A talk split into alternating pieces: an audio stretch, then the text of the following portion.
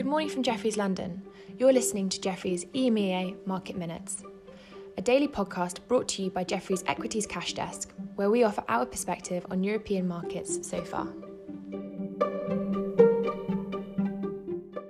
It's Thursday, the 19th of August, and here's what we're seeing so far in Europe. The Stoxx 600 is down 2%. So, um, Futures were already low when we came in. They saw a sell off after the Fed minutes showed a slowing pace in the bond purchasing for later this year um, due to the progress that's being made towards inflation and employment goals. Um, but we've been taken even lower still due to weakness in some heavyweight luxury names weighing on the index. So LVMH is down 5% and Kering down 7.5%. Um, this is just a continuation of the China lockdown theme that we've been seeing after Prada was down 14% in Hong Kong overnight as well. Now, just be aware that LVMH is the biggest stock in Europe, so it's actually being pushed up uh, with some passive money coming in, and the stock's still up 21% year to date. Um, but given that it's 8% of the Stoxx 50 and with expiry uh, tomorrow, I wouldn't be su- surprised to see the move exasperated even further still.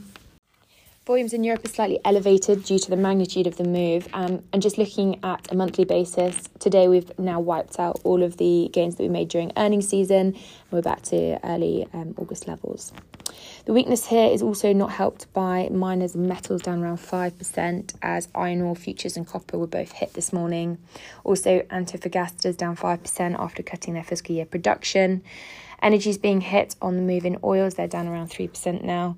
Auto's down around 2.5%, technically a relative outperformer given the rest of the moves, but the sector's down 6% on the week on, on the week now. Um, not helped by more negative headlines um, overnight, as Toyota's down 4% on press speculation that they're going to cut their September global output 40% from the initial plans.